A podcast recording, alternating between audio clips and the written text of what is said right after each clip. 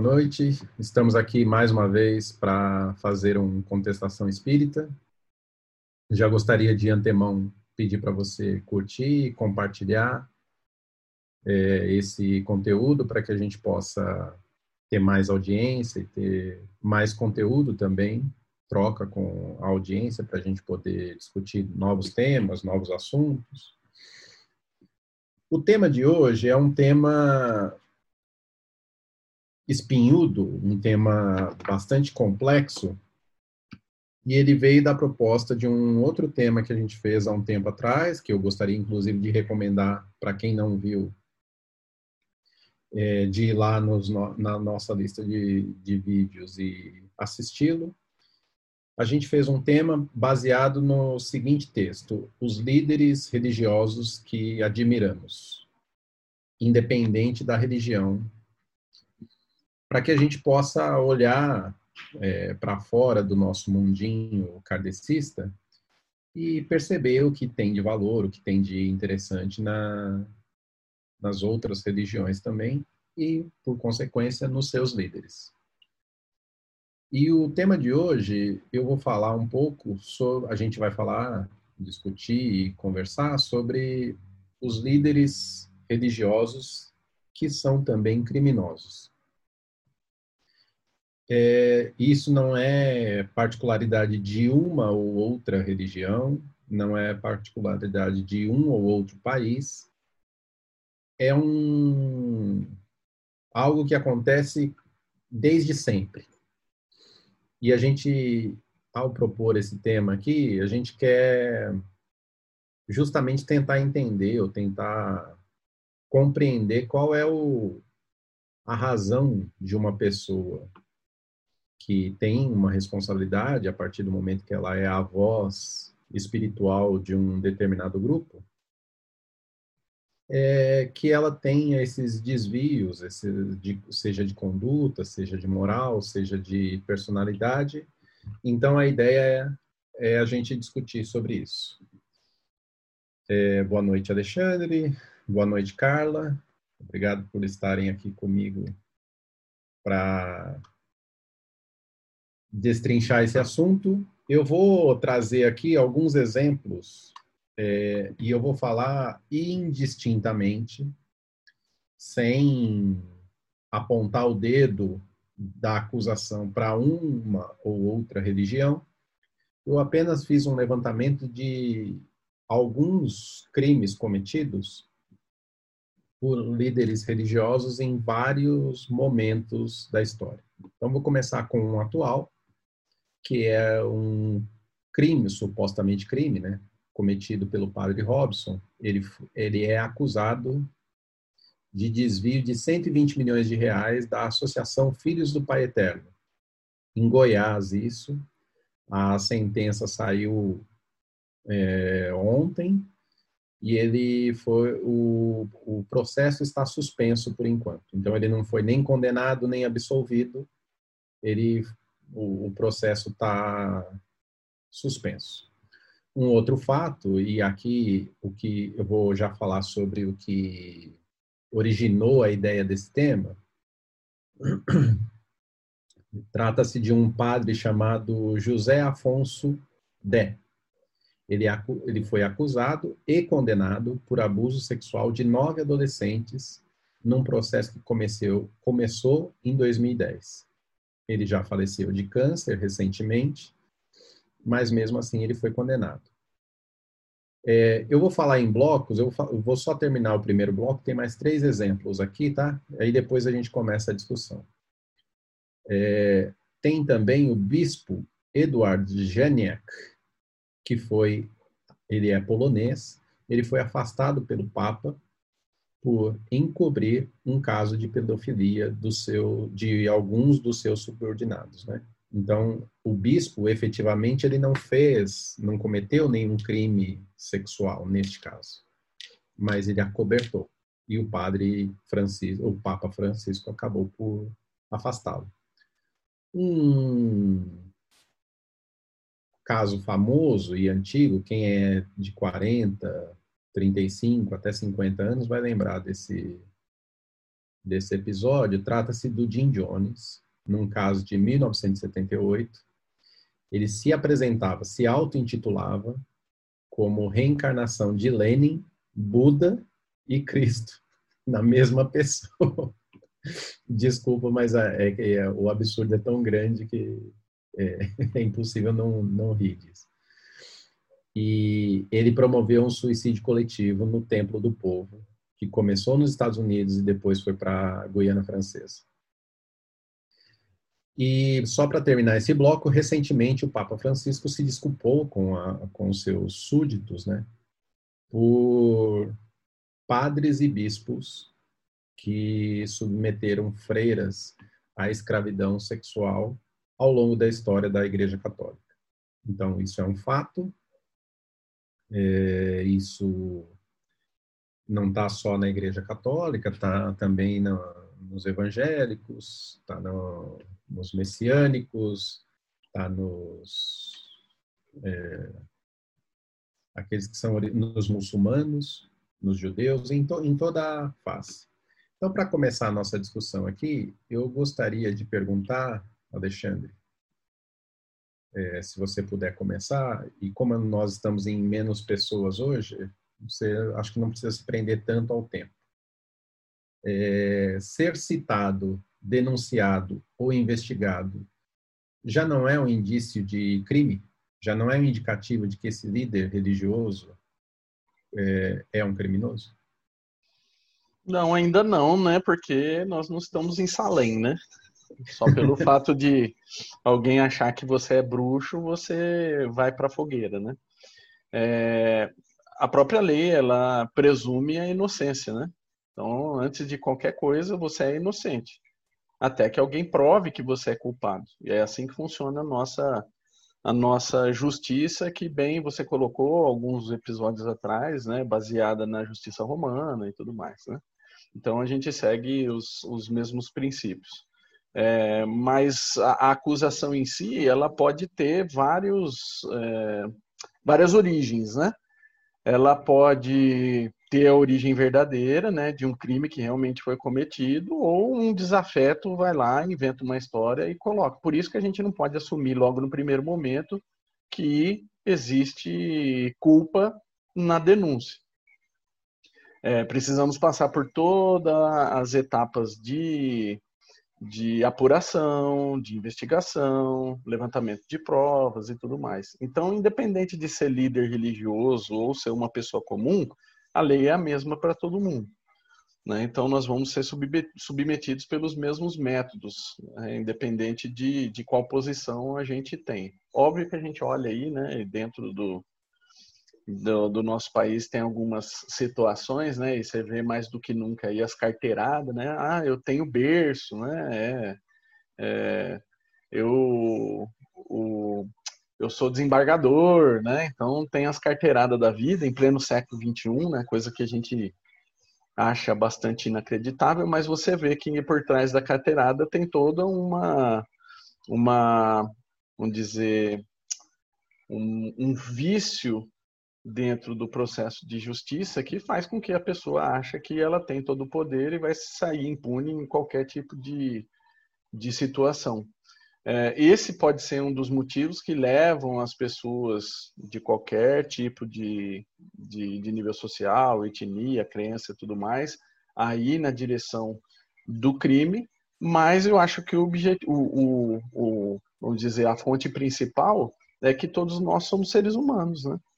Todos nós estamos sujeitos a todas as vicissitudes que a vida prega para gente. Ótimo.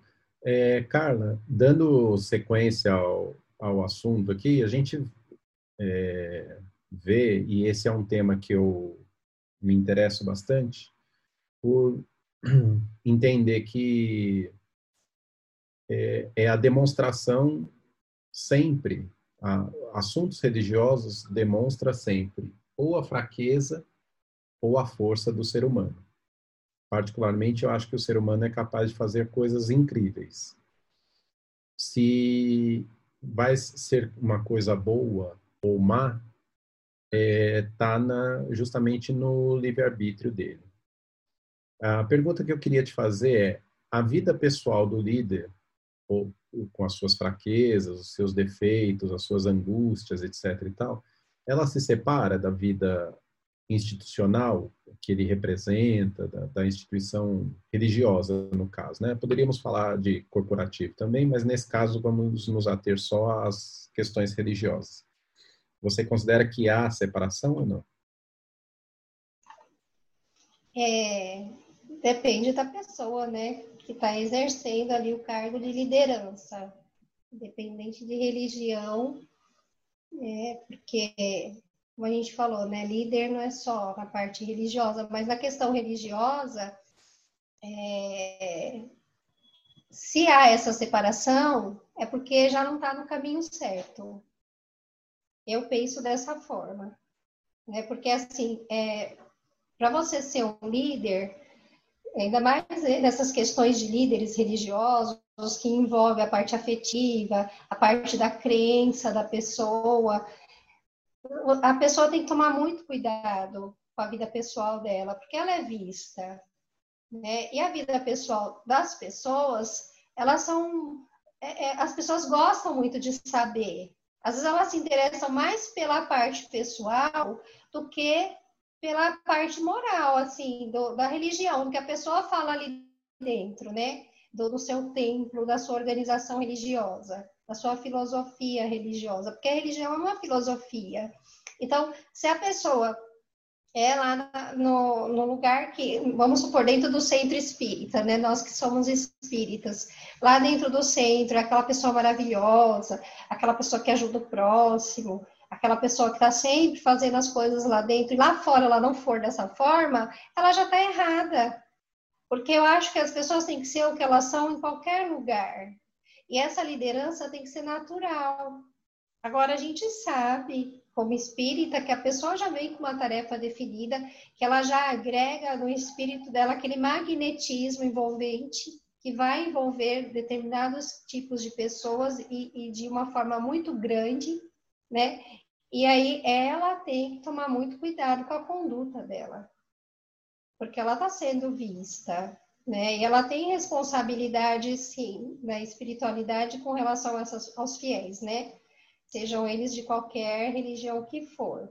Então, ela tem que tomar cuidado, porque, assim, é um ser humano, ele é falho, né, por ser humano, ele vai reunir é, é, todas as emoções, todas as, as coisas terrenas, porque ele vem no corpo terreno, mas se ele é um espírito de valor, ele não perde o valor dele, independente do lugar que ele esteja. Ele vai ser um bom espírito em qualquer lugar, né? Tem as tendências, né? Lógico que o espírito carrega algumas tendências. O único perfeito que existiu entre nós foi Jesus. E aí eles falam que é o único, né? No livro dos Espíritos fala que é o único. Os outros, né? Têm as suas missões, mas também carregam algumas tendências que precisam ser trabalhadas. E às vezes, é, por ser um líder, existe toda, todo um amparo espiritual para que ele caminhe certo. E muitos deles sucumbem, então é muito difícil. Né? Quando a pessoa sucumbe é porque ela quer mesmo, porque ela tem todo o amparo espiritual, seja lá qual for a religião dela. Então é ela que quer desviar do caminho, é ela que quer fazer diferente. Né? E ela tem uma responsabilidade muito grande com, com ela mesma, porque ela sabe disso, né? O espírito sabe, ele tem consciência, muitas vezes tem muita intuição de que ele tem que seguir o caminho certo e tem que ser certo em todos os lugares, né? Não dá para você ficar colocando capinhas e máscaras aonde você vai. E chama atenção, né? Sim. É, inclusive, só para ilustrar a nossa discussão aqui e bater bola mesmo com vocês, é, eu conheci recentemente é, um lado da Igreja Católica que, particularmente, eu considerei, considerei bastante interessante, que é o Tribunal Canônico. Eu não sei se vocês já ouviram falar sobre isso. É, significa o seguinte: a Igreja mantém é, em todo o mundo um acredito que com sede em Roma, né, obviamente, é um tribunal canônico. o que, qual que é a função desse tribunal? É justamente julgar é, os desvios feitos pelos praticantes do catolicismo ao redor do mundo, ou mesmo os seus fiéis, dependendo, os seus fiéis, dependendo da situação. É, entendo que isso deva ser desafiador, é, especialmente pelo lado espiritual, porque é, você quem vota, né? Quem, quem são essas pessoas? Quem, quem é esse tribunal? É, não é público, não é conhecido facilmente, assim, é algo que você precisa cavocar. Mas eu considero o seguinte, que é uma boa iniciativa, porque só o, o tribunal terreno, né, o tribunal jurídico, talvez se atenha às questões físicas, humanas, né? E aí as questões espirituais estariam sendo controladas ou auditadas ou conferidas por um por esse tribunal. Acho que não caberia para a gente, como kardecista, porque não, não existe esse, esse viés de vigília, né? de, de você vigiar a conduta do próximo, ou ele ter uma, uma conduta adequada e tal, não sei o quê, mas acho que serviria para a maioria das, das religiões. Isso foi só um comentário. Vocês acham importante esse, esse tribunal? Ou teríamos menos crimes se toda igreja tivesse um conselho, um, alguém fazendo a parte de ombudsman lá, de de, de julgar Ouvidor. o que está certo e o que está errado. É, de ouvidoria, vai, para ser um nome mais, mais fácil. Né? Se for algo imparcial, e aí estou vendo aqui o, o seu comentário, é, a gente julgar, é que a gente não vai conseguir julgar o, o, aspecto espiritual. Eu acho que não é possível. A gente não vai conseguir a gente ver não é capaz isso. disso, né? É, não, não tem como. O que pode ser julgado nesses casos é o comportamento em relação ao padrão esperado. Né? Da mesma forma como a gente é julgado no, no, no, no civil, né? é julgado de acordo com as leis.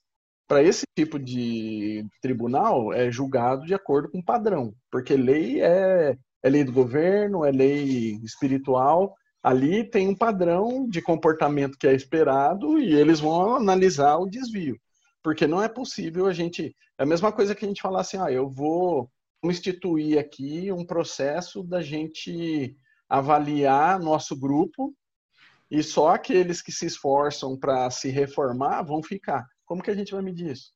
É. Não, e quem é a gente também, né? É, e quem sou eu para falar, ó, você fez coisa errada.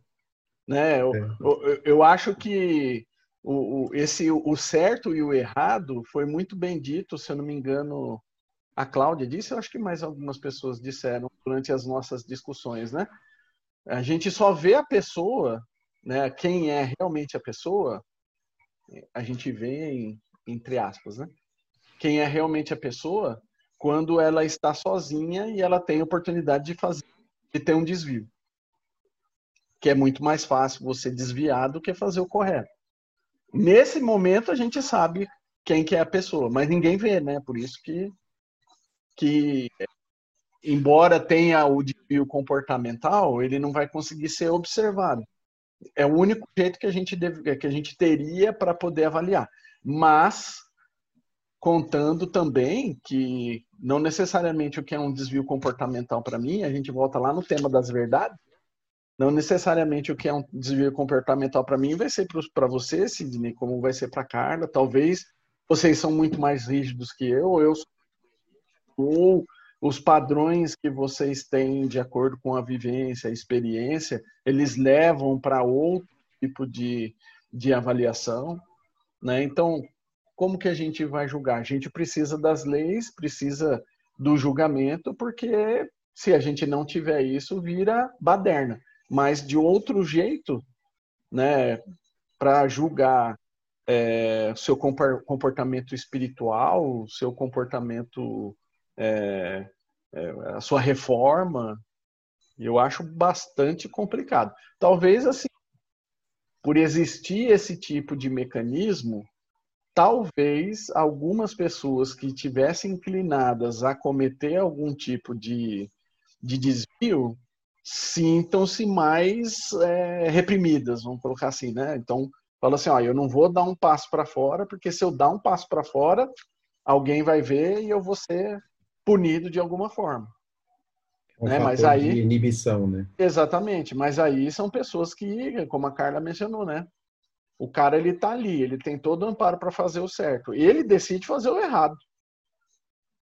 Né? E, e, é, e é justamente esse muitas das discussões que a gente tem. A gente faz todo um planejamento reencarnatório. A gente fala, ó, nós vamos tentar fazer isso, aquilo, aquilo outro, aquilo outro. Só que se a gente admitisse todos os eventos que acontecem na nossa vida, ele já foi planejado anteriormente, a gente não possuiria livre-arbítrio. Então a gente tem um plano, só que a execução desse plano depende de nós. Né? Se a gente vai executar ele da forma como a gente combinou, ou se eu vou pegar um desvio, ou se eu posso até, inclusive, é que a gente sempre pensa no desvio para o negativo, mas eu posso pegar um desvio ou um atalho e fazer melhor do que eu tinha combinado. Que é probabilisticamente muito difícil, mas existe essa possibilidade. Você é meio né? guerreiro, né? É. A ideia de, de tribunal, Carla, para você é absurda, não para o caso do espiritismo, porque eu não vejo nem sentido, mas para as religiões seriam melhores ou teríamos menos crimes se cada religião tivesse o seu conselho, o seu. Qual a palavra que você usou, Lê? Desculpa. Eu falei o ombudsman, você falou. Ouvidoria. Ouvidoria, isso. Se tivesse a sua ouvidoria. Eu acredito que, devido à nossa condição evolutiva, né? E pode dar uma carimbada aí, é necessário ainda. Não deveria ser né? Porque a gente sabe que existe todo um amparo espiritual para ser esses líderes religiosos, então não deveria. Verdade é que não deveria, mas como a gente desvia do caminho, é muito fácil, eu acho que faz até parte né, desse projeto reencarnatório você sofrer alguns assédios, até para você ver aonde você está em questão de fé, é, eu acho legal ter pessoas ao redor que, que falam, olha, você está indo para um caminho errado aí, amigo. Volta, né? Porque é, não está legal. Então, é, devido à nossa condição evolutiva, é interessante ter essa ouvidoria, ter pessoas que, que, que pessoas de bem mesmo, sabe? Que, que observam, que olham, que te aconselha. Porque não é fácil também, né, gente? A gente sabe que não é fácil você ser líder. A gente está falando aí de líderes religiosos. Se a gente trazer para a nossa vida pessoal, que nós não somos líderes, mas nós somos pais, tios, pessoas que, que existem pessoas que nos admiram e que nos observam, né? A gente olha e fala assim: o que, que a pessoa pensaria de mim se eu fizesse tal coisa? Né? Porque nós temos as nossas tendências, né? É, chega para gente determinadas oportunidades de você estar tá fazendo a coisa errada. Mas aí, se você, eu acho que só da gente acordar, olhar para as pessoas que nos amam, que estão do nosso lado todo dia, e a gente se envergonhar, às vezes, dos nossos pensamentos, não precisa nem falar, e às vezes a gente se envergonhar, isso já basta para a gente, hum. né? Mas a gente tem as nossas escolhas, né? Vou pagar para ver. Então, ou de uma forma positiva ou de uma forma negativa, né? Eu acho que é muito legal para o espírito, quando ele percebe essas tendências, ele consegue vencer essas tendências negativas. E chegar no final da vida dele e ele falar assim: Poxa, eu consegui, apesar de tudo, eu consegui. Para quem é espírita, é legal vocês lerem Memórias do Padre Germano. Né? Não sei se vocês já leram, mas é muito interessante Memórias do Padre Germano. Ele tinha uma paróquiazinha numa cidade, eu não lembro, que já faz mais de 20 anos que eu li esse livro, é, qual era o nome dessa cidade. E existia na paróquia dele uma fonte que tinha uma água que curava as pessoas. Então, os bispos, todo mundo daquela época lá queriam a paróquia dele para depois cobrar essa água, entendeu?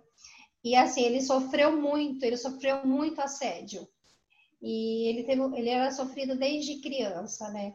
É, que ele foi abandonado pelos pais, foi viver, acho que num convento, e aí a, passou toda a história da vida dele. E assim, ele teve assédio, porque ele amava uma mulher, essa mulher apareceu para ele, e como ele era padre, ele não poderia ter nada com ela. E ele conseguiu ali passar por muitas, muitas etapas de tentação mesmo, mas no final foi bem legal, sabe? Então, quem quiser ler Memórias do Padre Germano, comentar, né? É lógico que o olhar de quem escreve tem muito peso sobre aquele espírito, né? Sobre. Às vezes você olha e fala assim, nossa, ele carregou um peso na vida dele, né? Ele viu as coisas com muito peso.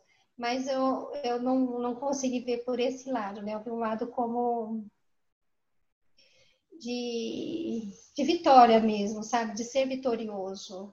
E aparece, né, gente? Igual se você tem tendência, igual a gente está falando de abuso sexual, se você já tem tendência ali a, aos prazeres da carne, vai aparecer, com certeza, né? Porque a pessoa tem um magnetismo incrível. Mesmo ela não querendo, vai aparecer, gente. A gente vê lá o Divaldo falando quantas vezes ele foi assediado. O próprio Jerônimo Mendonça, preso na cama, cego, paraplégico, e ele era feio para burro. Vocês já viram a foto do Jerônimo? Ele era feio. E as mulheres assediavam ele. Né? Eu até estava brincando outro dia rindo com o Jair, ele falou assim: o Divaldo era lindo. Imagina quanto assédio que ele não recebeu na juventude dele. Já o Chico era feio, ele tinha que ser feio mesmo, porque mesmo feio, eles eram assediados sexualmente, né? Então, a pessoa, quando tem ali um poder, é que ela sabe o que ela, o que ela pode fazer com aquilo. Então, é muito interessante a gente observar isso, né? E observar as nossas tendências também. Então, conhece-te a ti mesmo é muito importante nessa hora, né? Muito importante. Eu, eu acho que teve uma palavra que você falou no seu nas suas colocações aí que eu acho que é de extrema importante, é, importância. Percepção. Percepção. Quando que vai se perceber que você está fazendo algo que não deveria ou que está contrário a alguma coisa. Você só vai ter a, a percepção do negativo quando você observar o negativo. Quando você perceber que, aquele, que aquilo é negativo. Caso contrário, não.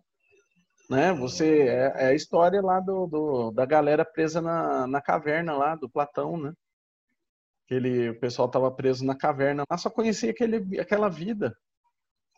E não tem outra referência. Tanto é que a gente fala, acho que quase todos os episódios aqui do, do Contestação, a gente fala de abraçar o contraditório, né? A gente precisa do ponto, do contraponto, para a gente poder avaliar. Peraí, né? Então, bem o Sidney colocou bem logo no início. A gente falou sobre os líderes que a gente admira os líderes espirituais, é, os líderes é, religiosos, independente da religião. São os líderes, são pessoas. E o que, que a gente concluiu? Que a atitude ela é muito mais importante que a própria religião. Né? Então, se o cara apresenta uma atitude, por exemplo, cara que eu admiro muito, o Papa Francisco. Eu tenho as minhas, eh, vamos dizer, as minhas é, opiniões acerca da, da doutrina católica, é, mas ele é uma pessoa que eu admiro. Por exemplo, é, eu sei que tem toda a questão, né, é, vamos dizer, material envolvida nas coisas, mas você vai no, no templo, no templo de Aparecida, aquilo está explodindo de uma, uma energia que, meu, é só quem passa lá que vai. Eu sou espírita, mas eu vou lá e eu me emociono. Não tem como não se emocionar. Não tem como você ir lá passar na frente da, da, da santa, é uma imagem. E não se emocionar. Não ser tocado por aquilo. Não ser tocado pela energia, não ser tocado pelas pessoas que estão lá. Né? É, então, a, a, acho que a, a percepção ela é um ponto fundamental nesse processo de, do próprio conhecimento, né? Quando que eu vou conseguir perceber que eu estou no desvio? Você tem as, existem as leis, existem as regras, existem os padrões de comportamento que são esperados, mas também existem comportamentos que ainda nem foram descobertos, colocar assim, né? É. A gente, vou... a gente, a gente tem toda as mudanças na sociedade, mudanças tecnológicas que despertam comportamentos diferentes, que às vezes a gente nem teve contato, a gente não sabe que a gente vai precisar se comportar de uma determinada maneira.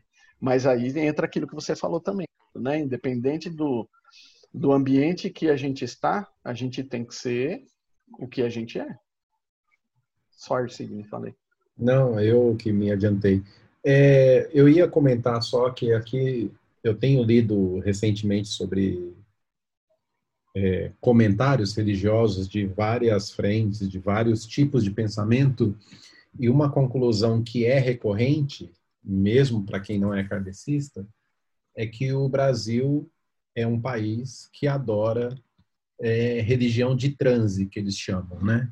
Que são as religiões que têm esse envolvimento espiritual, essa manifestação muito efusiva, e isso é um motor de, de adeptos, né? Então, ter uma religião... Espetaculoso, de... você disse. Isso, exatamente, é, ah. de, de, montar um, um cenário, um, uhum. uma situação em que aquilo parece muito próximo do divino, que aquilo parece muito próximo de algo sobrenatural, e isso gera um encantamento bastante grande. Isso é um dado, né? é, uma, é uma conclusão que não é só kardecista. Outras correntes religiosas pensam da mesma maneira. E, no meu modo de ver, esse, essa característica, que não é boa ou ruim, em princípio, mas ela favorece essa falta de racionalidade ou esse encantamento exacerbado de alguma maneira, né? E aí, obviamente, que é, no meu modo de ver, também favorece essas pessoas que não são exatamente bem intencionadas assim, né? Pessoas que ou que descobrem no meio do caminho que ela pode ter alguma vantagem pessoal sobre aquilo.